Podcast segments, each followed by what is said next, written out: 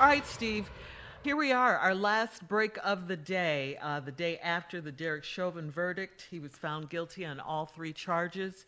Um, justice. Yes. Justice. Justice. Justice. You know, um, the way I It's a see it day. in closing, you know, it has. It has been a good day.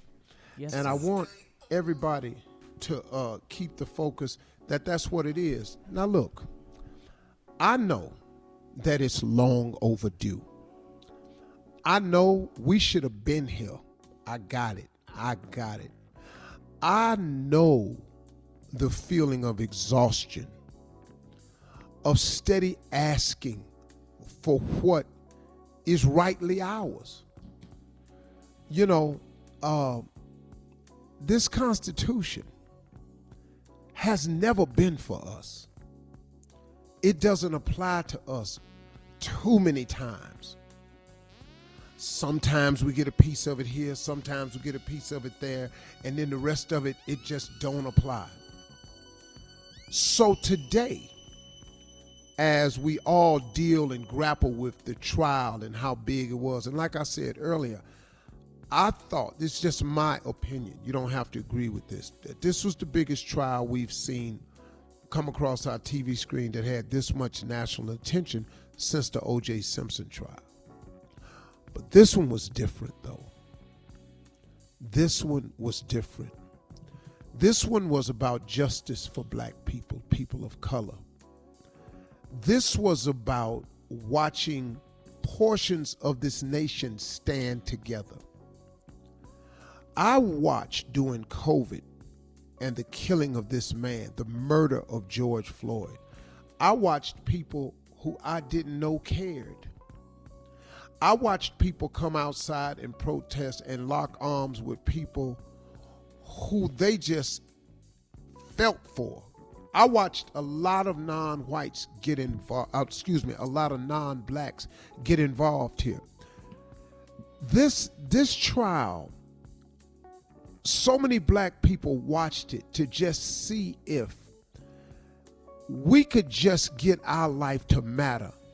How about this one time? How about after you saw the same video we saw? How about after you watched this man murder this man for nine minutes and 20 some seconds? That video right there. We were holding with bated breath. How could he possibly walk from this after what we saw? But now we had every right to feel a little apprehension, a little a little uneasiness here, a little on the edge of our seats, a little nervous on sitting on pins and needles because we've seen it all too many times. Police officers brutalize, murder, and kill us and get away with it and go home. So, excuse us for this moment of celebration, for being able to see what we saw. And today, we opened up the phone lines to talk to our listeners, the people who support us day in, day in out. And we felt it was important to do this today because we had to listen to them. And in every single phone call, there was a little bit of pain or there was a lot of pain. There was all a celebration, but there was some pain in every last one of them phone calls because we had to listen to our listeners' fears. We had to listen to their relief. We had to listen to them wanting to matter. You know, because I got to tell y'all something. If you don't understand, this is really quite simple. We just tired of asking you to treat us the same. We're just sick and tired of it. I mean, let me ask you something. Wouldn't you be? If this were happening to you, wouldn't you be sick and tired of this? If you were brought over here against your will over 400 years ago and forced into slavery, and then through an Emancipation Proclamation, be so called set free, and then have to constantly from that moment on still ask to be free?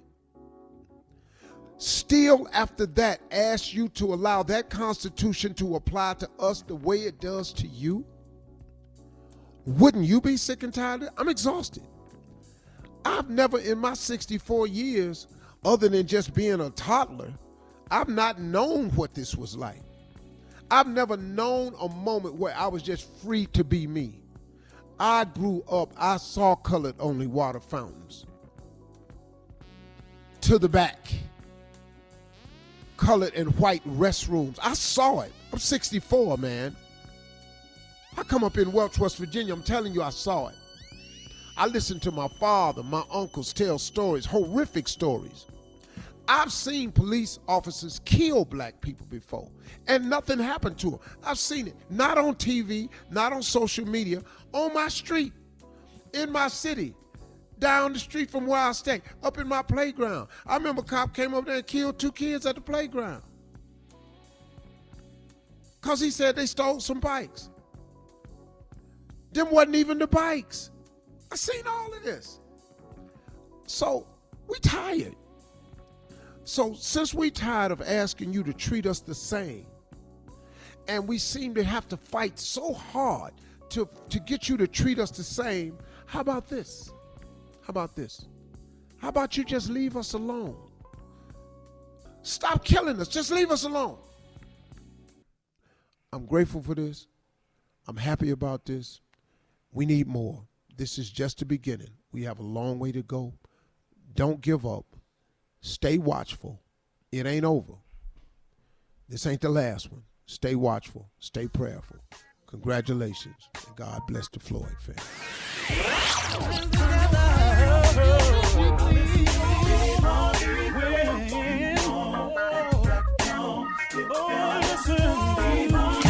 All Steve Harvey contests, no purchase necessary, void where prohibited. Participants must be legal U.S. residents at least 18 years old unless otherwise stated. For complete contest rules, visit SteveHarveyFM.com. You're listening to the Steve Harvey Morning Show.